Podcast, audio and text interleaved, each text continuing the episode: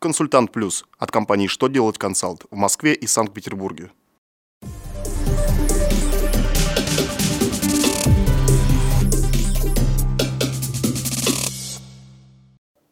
Добрый день! Для вас работает служба информации телеканала «Что делать ТВ». В студии Александр Трифонов и в этом выпуске вы узнаете. Как можно использовать перерасход соцстраховских пособий, возникших до 2017 года? Как Роспотребнадзор предложил изменить порядок проведения плановых проверок? Как самозанятые граждане могут встать на учет? Итак, о самом главном по порядку.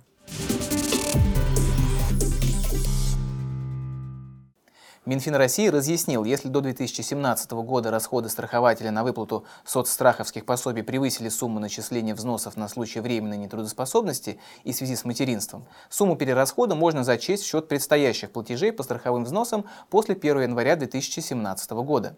Свою позицию финансовое ведомство объяснило тем, что действующее законодательство не содержит запрета на проведение зачета старых расходов в счет уплаты новых страховых взносов.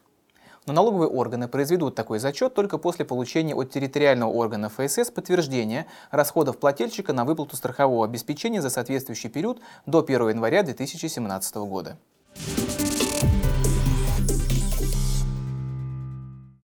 Роспотребнадзор подготовил проект постановления, согласно которому на частоту плановых проверок будет влиять категория риска юрлица. Под действие этого документа попадут компании, оказывающие услуги потребителям. В частности, проект затрагивает туристические, страховые компании, банки, рестораны и кафе, гостиницы, ритейл. Законопроектом предусмотрено 6 категорий риска. Так, для компаний чрезвычайно высокого риска проверки планируется проводить раз в год, для высокого риска раз в два года, для значительного раз в три года. Если риск признают средним, то проверки будут устраивать не чаще, чем раз в 4 года, для умеренного риска не чаще раза в 6 лет.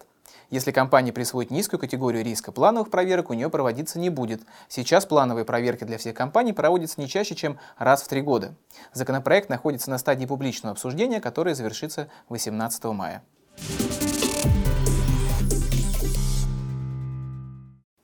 Налоговая служба начала регистрировать граждан, оказывающих услуги физлицам для личных или домашних нужд. ФНС утвердила форму уведомления для самозанятых граждан. На учет они становятся по месту жительства, но уведомление можно подать в любой налоговый орган, занимающийся обслуживанием физлиц. Налоговая служба подчеркнула, что при постановке и снятии с учета самозанятых граждан уведомления им не выдаются, но на копии пожелания физлица налоговики могут оставить пометку о приеме уведомления. Среди услуг, которые оказывают самозанятые граждане, установлены услуги по присмотру и уходу за детьми, больными, престарелыми или нуждающимся в постоянном уходе.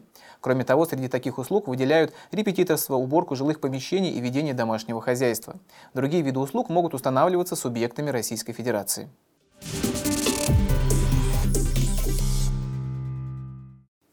А на этом у меня вся информация. Я благодарю вас за внимание и до новых встреч.